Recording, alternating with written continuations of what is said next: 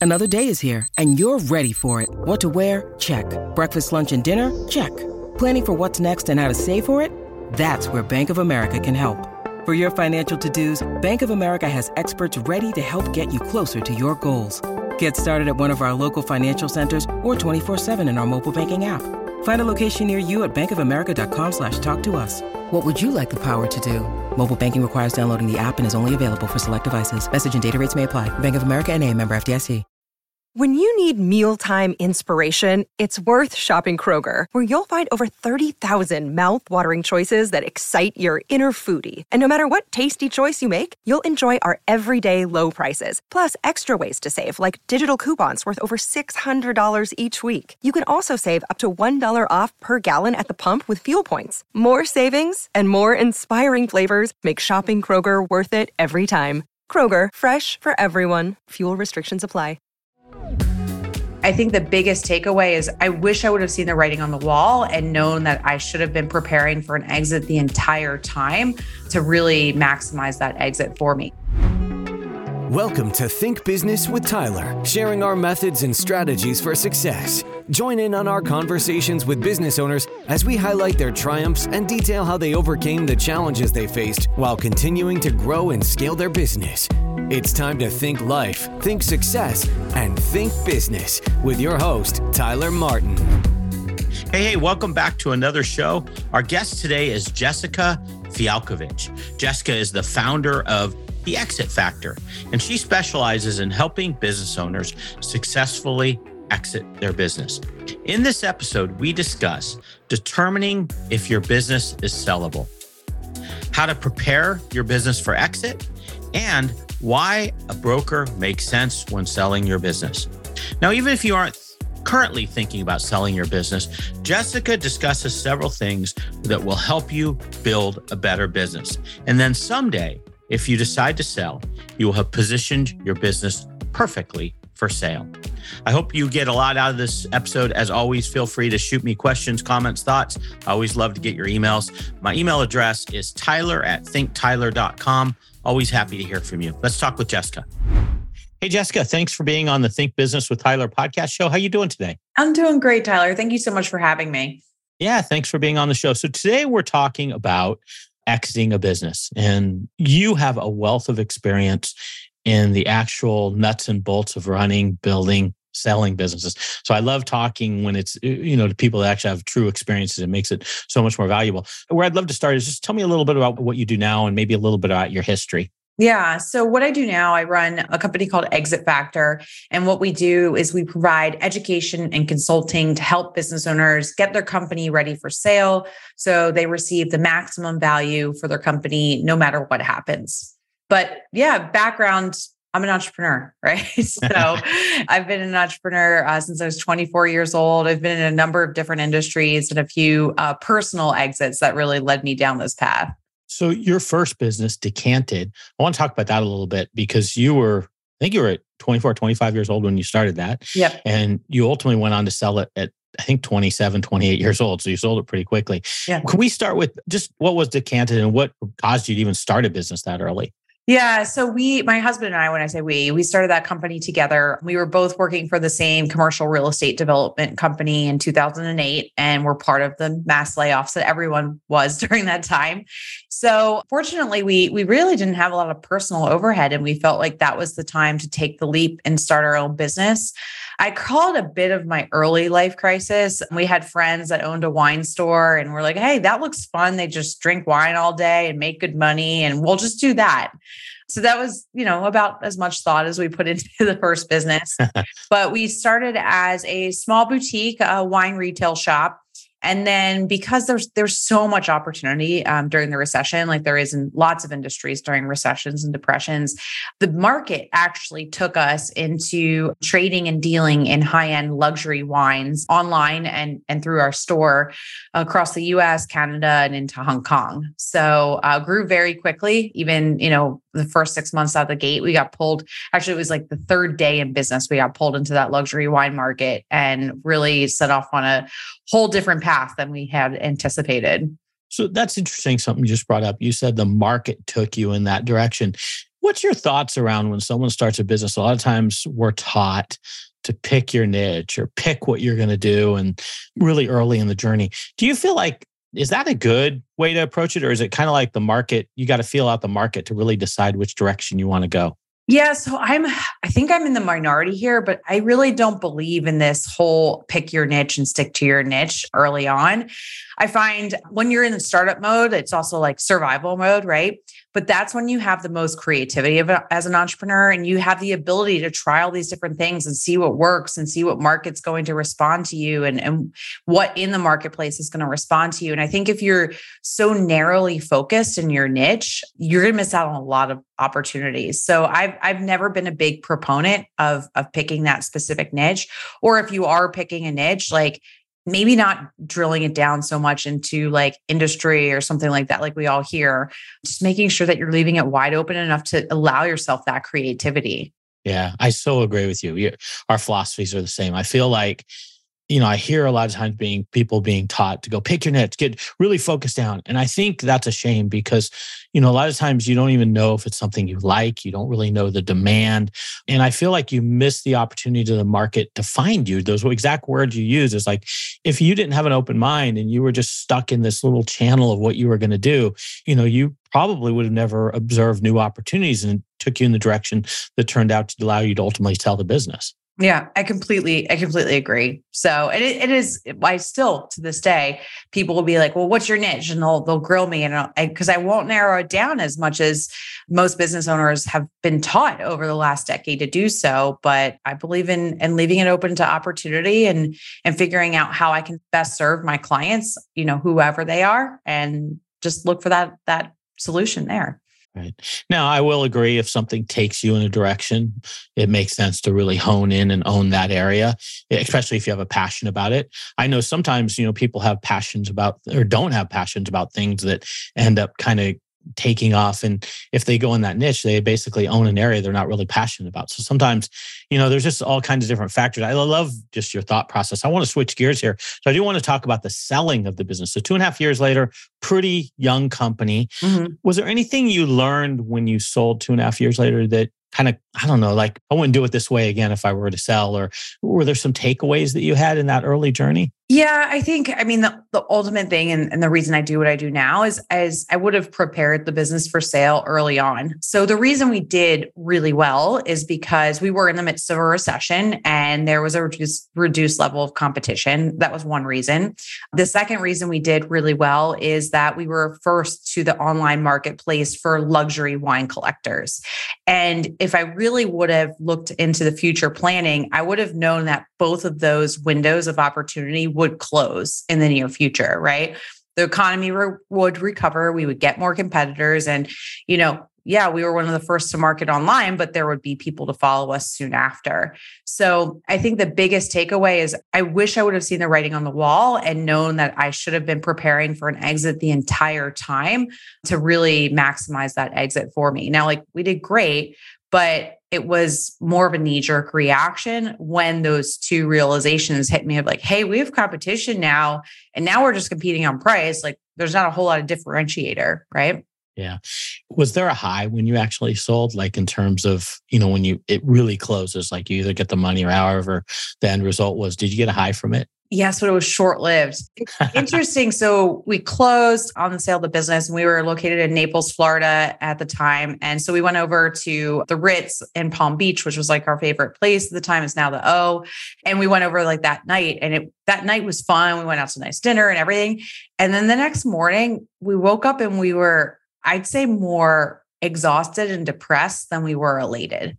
Right. So leading up to the sale, we were we still had the retail store so working retail hours we're working with collectors I, I mentioned on two continents right? And we're dealing with wineries on three continents. So so our working hours were insane and so the, like the burnout was super real but also the waking up the day after and realizing that my whole life my whole identity for the last three years had been about decanted like you know we were the wine couple and now all of that's gone and because we sold for burnout reasons, like we didn't have plans for the day after what we were going to do next. It was like, all right, now we wake up and like we have nothing. Like, what do we do today? so that was yeah that wasn't elation it was more depression it was really interesting and that's i talk a lot about that now with our clients because people don't think about it but as a business owner when everything's been wrapped around your role in the business for whether it's been 2 years 10 years 40 years right the day it goes away it's not always a great feeling right? Even if that's yeah. what you've been working for. Yeah, it's interesting. Particularly when I sold my second business, me and partner, it was actually anticlimactic because you know you build up like it's this big event, but when you go through due diligence, in particular, ours kind of lasted a long time. Yep. It was a little bit hairy. There were many times where we thought the deal was going to fall apart, but then when we get to the end of it, it's like that's it like just you know okay you know it's just it's weird it's like nothing really changes i mean maybe you know depending you know in, in our case we got some money so money showed up in the bank which was a cool feeling but yep. it's like life kind of feels the same it's like i almost feel like I wonder if you have to, do you spend time coaching your clients? It sounds like you do. You almost kind of have to prepare them for that in a way, because I feel like there is a certain buildup that you feel like something's going to happen at the end. Yeah. I, and it is, it's so funny. Like when even we talk about the process, I'm like, the closing and the day of closing is the most anticlimactic event you're you're going to have in your life. Like literally, you're going to sign all the documents ahead of time, and then a wire is going to show up in your account on the day, and like that'll feel good for ten seconds, and then you'll move on. So I I do coach our clients. I talk a lot about having something to run towards. So whether that's a vacation, um, spending some time on some charity work, or another business, spending time with family, like have some plans at least for the first six months after you sell the business so you don't feel like this this drop off of, of not having anything to do. Because we've seen you know i've been a part of over 700 deals now and and we've seen unfortunately quite a few of those where the sellers haven't they've just been running from the business right? They just want to get away from the business. They don't care what they're doing next. And those are the people that struggle the most with the day after the month after or the year after. Right. Is burnout one of the more common reasons that people want to sell a business? What what are the common reasons that people say, "Hey, I want to get out"? Yeah, actually, burnout's number one. Okay. So, and if you look at the reasons people sell, 95% of people sell for personal reasons, not for like some exit strategy plan or timeline they put in place five years ago the top reasons in those 95% are burnout, another opportunity that pops up that might be better than the current business they're running, uh, family dynamic issues, which could be relocation of a spouse's job, it could be divorce. Unfortunately, illness is in those those top five too, and then the D's, death and divorce, right? Too. So yeah, yeah. So switching gears, what makes a business sellable? Like, are there some attributes that really stand out that make it sellable? Yeah. So, first, one of the myths I like to dispel is that any business is sellable right? It just really depends on and how much you're going to get for the business and if you're going to get it in cash and have to do or have to do like financing, right? There's businesses that sell for a few hundred dollars every year. There's thousands of businesses that sell for a few thousand and then you get up into the millions and obviously there's less of those. But what makes a business more valuable than others or maximizing the value? There's three buckets I focus on. So the first is profitability, right? So a company the return on investment you have from owning a company is the profit that it produces for you as an owner. And when you go to sell a business, that's the number one thing that buyers are focused on. What is the return this business is going to give me through profit, through my salary, things like that? We call it owner's discretionary earnings. So that's the first bucket. The second bucket is making sure you relinquish control and let the business run itself and not it be so focused on you. So in the business brokerage world, it's called being an owner absentee versus an owner operator. And that doesn't mean like not working in the business. It just means that every single decision in the business can't rely on you as an owner and strategically getting yourself out of some, you know, some roles, some risky roles over time makes it more valuable. And the last thing, and, and we talk about like this a lot, and this is a boring one, but it's just financial record keeping. So you mentioned due diligence. Due diligence is a huge part of the deal process. It's probably the most exhausting part of the deal process for everyone involved seller, buyer, all their partners and advisors. But it's a very intense inspection period. And the basis of due diligence is financial record keeping.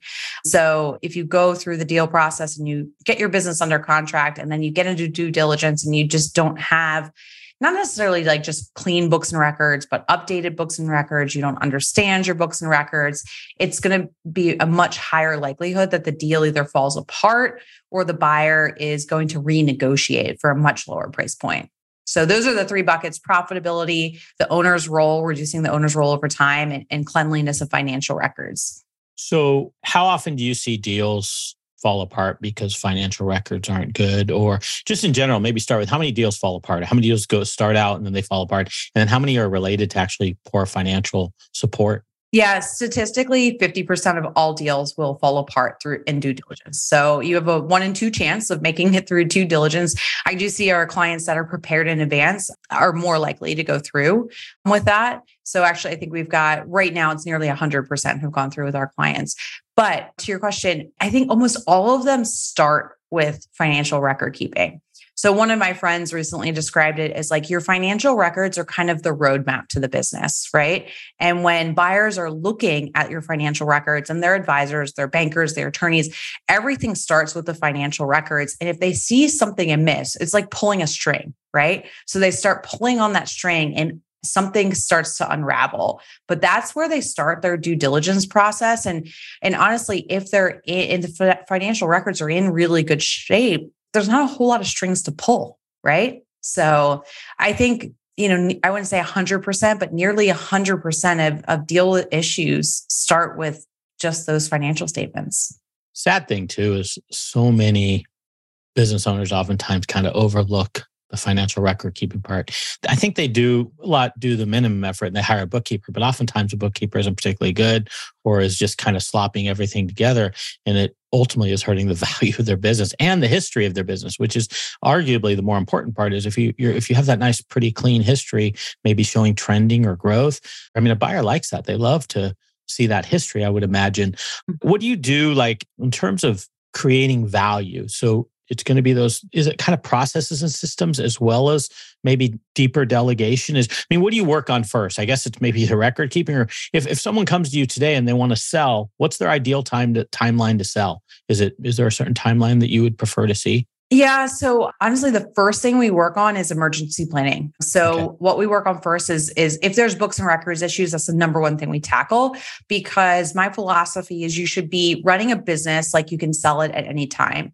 Like I said, like 95% of the reasons people sell are not pre-planning reasons. Like you can't pre-plan hitting burnout, right? Right. so we're we're working on emergency planning first. So getting books and records in shape to ensure that if the business has to sell a month, two, three months from now, it's sellable, right? So that's the first that we work on. The next is the profitability. So when when we're trying to build value in a company, obviously we're going to recommend things to like the owner get out getting out of the way. There may be some key hires that need, need to be, be made. Or if not key hires, maybe they have to invest in technology for all automation or outsourcers. So we have to unlock some profitability in the company so we're not spending more money than we're making and we're we're keeping that baseline profitability as we're trying to grow and increase the value.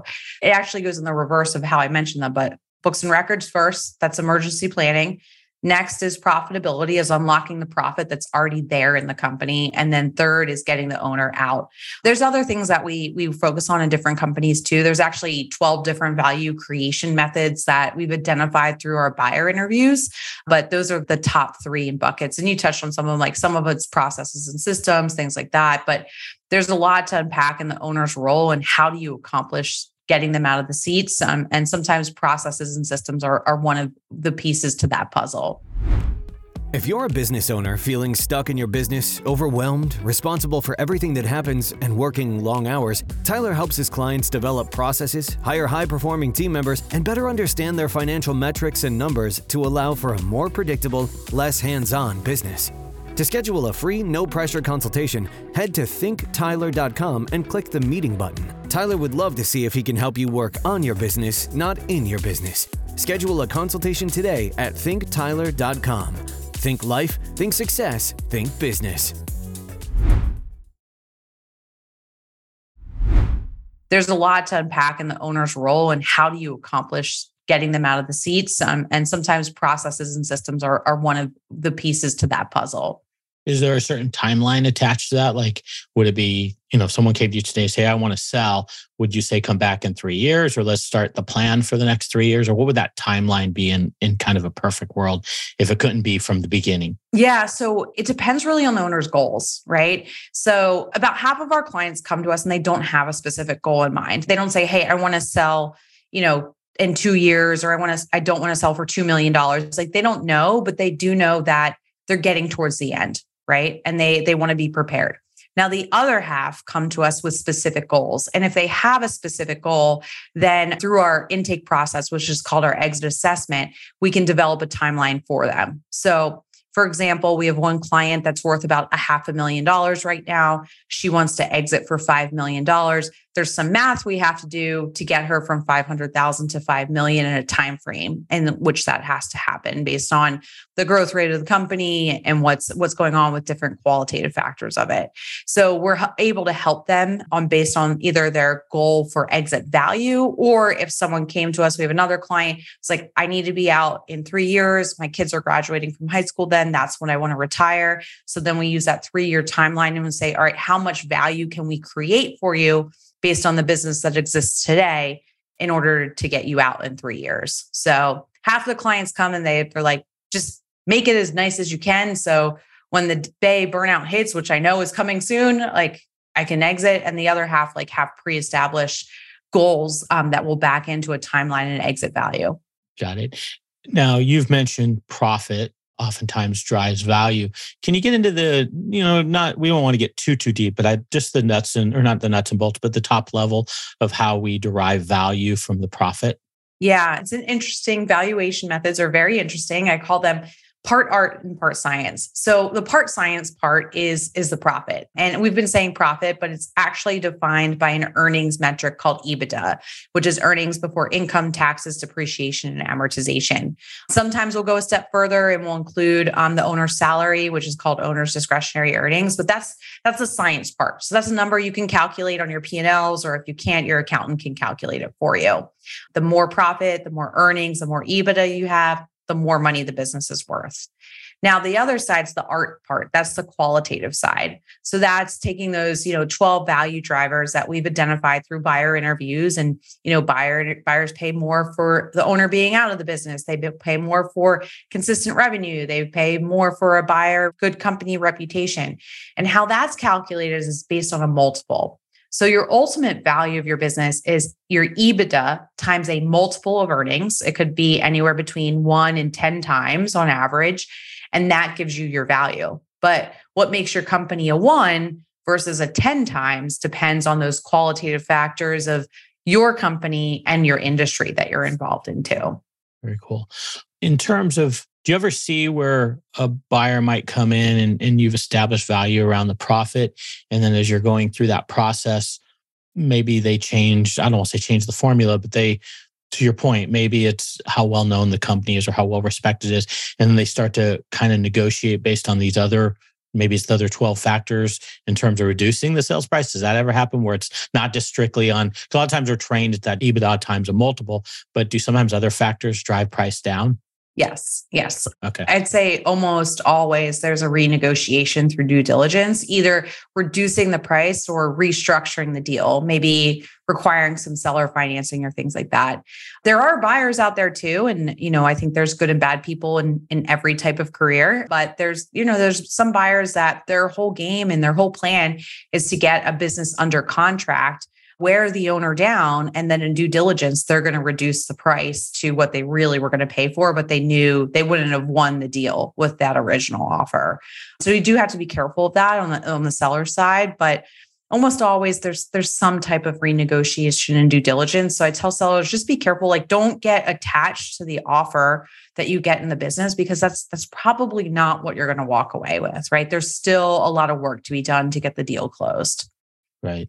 And it's so emotional. I mean, mm-hmm. it's just, you get so wrapped up in counting the money before you've got it or whatever. And it's very easy. So it's probably having someone like you, you know, along with the seller, probably helps diffuse some of that emotional attachment that can, you know, we, when we, we're emotional beings, sometimes we can make poor decisions when we're emotional. So hopefully that can, you know, minimize that Yeah. It's important to have somebody alongside, like, you know, whether it's it's myself in the beginning with the exit consult, consulting and coaching or have, hiring a business broker and investment banker. Like some of these buyers are professionals and they know that it's an emotional process, it's a draining process. So they know, for example, like, you know, average due diligence is 30 to 60 days. Some professional buyers will know if they ask for 90 or 120 days, like they, they don't really need that extra time, but they know it's going to wear the seller down, right? Because in the back of the seller's mind, they're getting emotionally attached to the outcome of the deal. But every day that goes by, they're more emotionally drained and they can't imagine going through this again with another buyer, right? And so sometimes these professional buyers, that's their plan. So we have to be careful with that. And you have to have the right team alongside you to make sure you're not going into one of those situations. And if you do get into one of those situations, really just protecting you from the the emotional and the the drainingness of everything that's going on. Yeah, I can relate to that. You do get exhausted and you do get to a point where you're just kind of like, whatever they say, you know, yep. you don't want to start over. I mean, I can so relate when you say that. Now, that does bring up a question though brokers, a lot of brokers, I know this is what you do, a lot of brokers, in my experience, I shouldn't say a lot, but some brokers that I've interfaced with are just horrendously bad. They don't really know a lot about it's no different than real estate agents, frankly. I think uh-huh. the barrier is probably low to get into this world. And you know, I've had I've sold two businesses and both times I had a broker. Both times we found our own buyers, you know, and that's maybe not totally reflective of the broker in the second case, but in both cases, I didn't feel like we were getting the counsel like you kind of would think. So where my question is going to go is what do you look for in a good broker if you're going to use a broker? And why would you use a broker over selling it yourself? Yeah. Yeah. And I, I would say to answer the second question first, I'd almost all I would always use a broker over selling it yourself, even if you have a buyer look, there's terrible people in every industry, right? And yeah. and I do I've I get interviewed a, a lot on this, and I think business brokers sometimes do get a bad rap for the few out there that are not good at their jobs, right? Yeah. yeah. But there's some fantastic representatives. So in order to find those fantastic advisors and representatives, the first thing I always ask brokers is how many deals have you been involved in in the last year? Right? I don't care how many you've done in, in your lifetime career. Like, how are, active are you in the market right now? Because that's reflective if they know what's going on from a macro to micro level and every negotiation standpoint.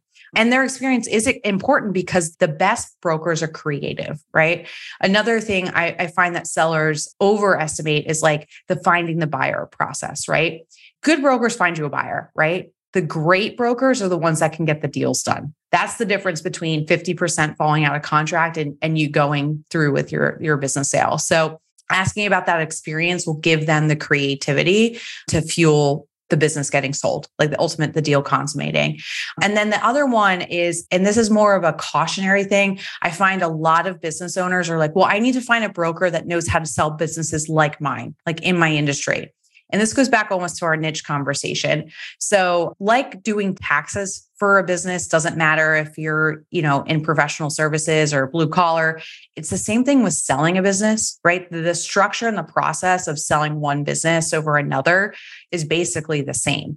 So I find a lot of a lot of business owners and sellers will get caught up of like, oh, I need to find a, a business broker that knows how to do advertising agencies.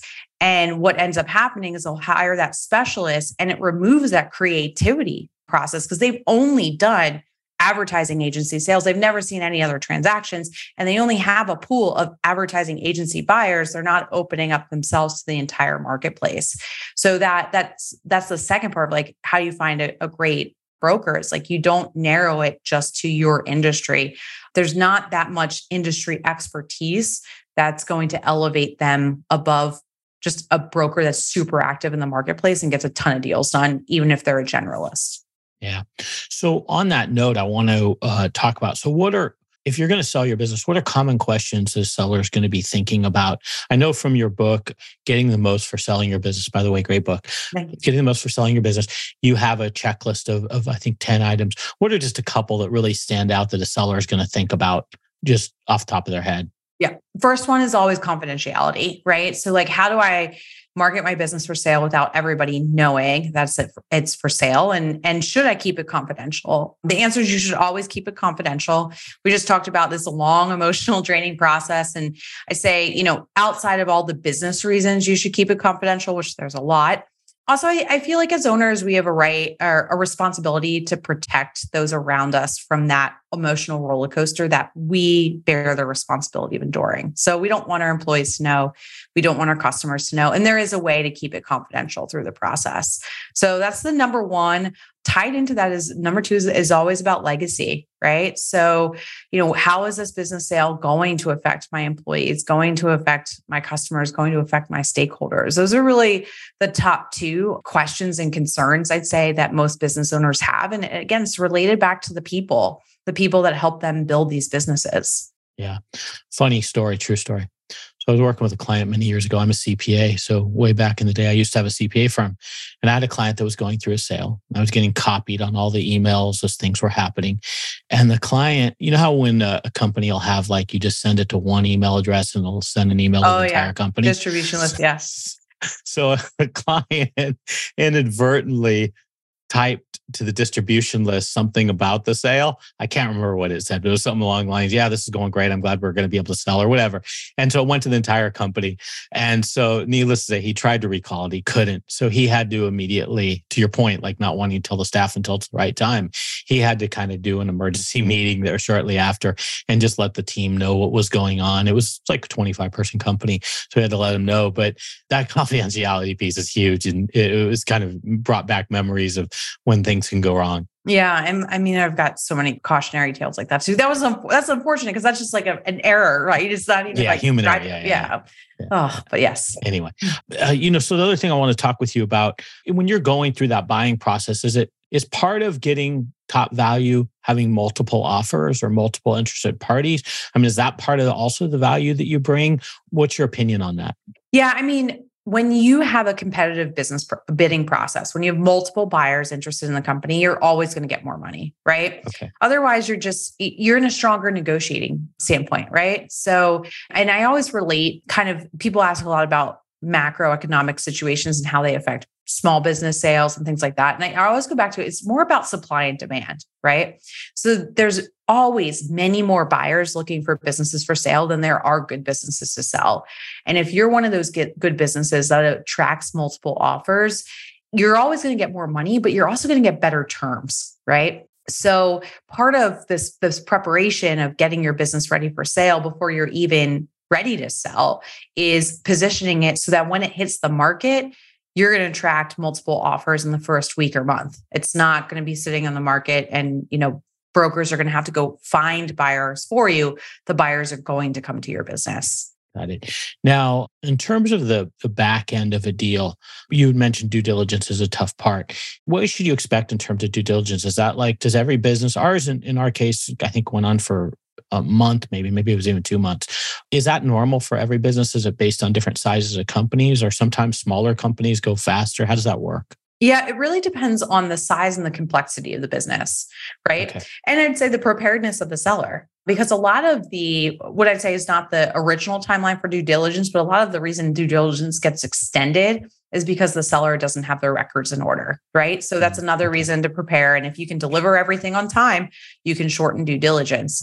But more complex businesses will need longer due diligence periods, especially if there's like professional licensing or anything like that the buyer has to take care of. And then, you know, less complex businesses, smaller businesses, sometimes you see those due diligence periods as short as a week or two. Wow. Now, do you let's let's use an example. Company's two million dollars a year. It's profitable. It's it's got a decent bottom line, maybe ten percent to the bottom line. Mm-hmm. What type of buyer is going to buy a company in that size? I mean, you're not going to find private equity, for example. I wouldn't think at that level. So, who what type of buyers are we looking for at that level? As just as an example. Yeah. So most of the buyers in the marketplace at that level, about 80% of them are what we call individual buyers. Okay. So these are people leaving corporate careers and they're entering entrepreneurship through acquisition instead of starting their own company. There are a smaller segment of buyers that are what's called strategic and synergistic buyers. They're like competitors, things like that. Private equity really, for the most part, private equity has limited or no interest in anything below a million dollars in EBITDA.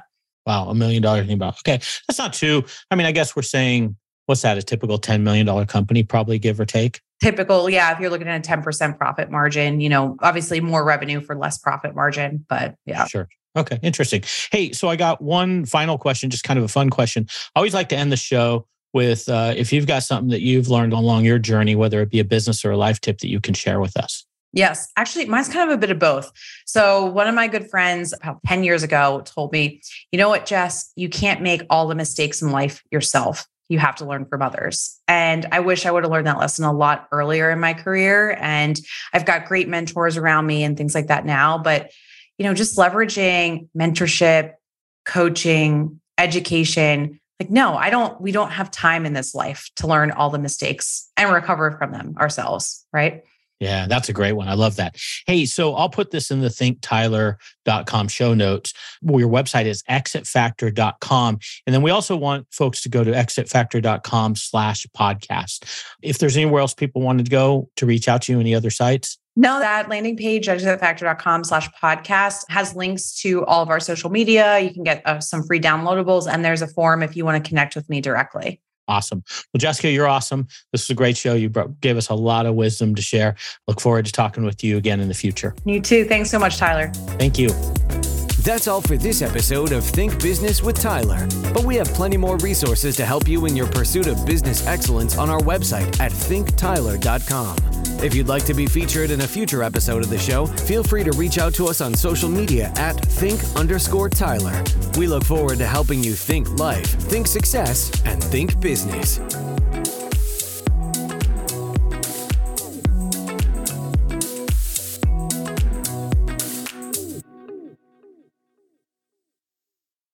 Today is working for me. Do you believe that for yourself? Hey, I'm Pastor Julie, and I want to empower you through encouragement.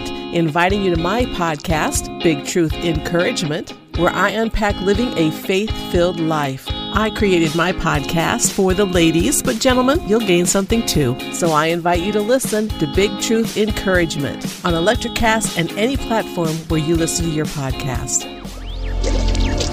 Electricast. Welcome to Sarah Talk Solutions. Ladies and gentlemen, you've tuned into a bit of a different type of show. I'm Sarah B and I'm your host. You can find me on my IG, which is Aussie underscore Sarah underscore LA. I talk about amazing, relevant conversations and topics and what functions that goes on in this magical, wonderful, wonderful city of the City of Angels. My IG, which is Aussie underscore Sarah underscore LA.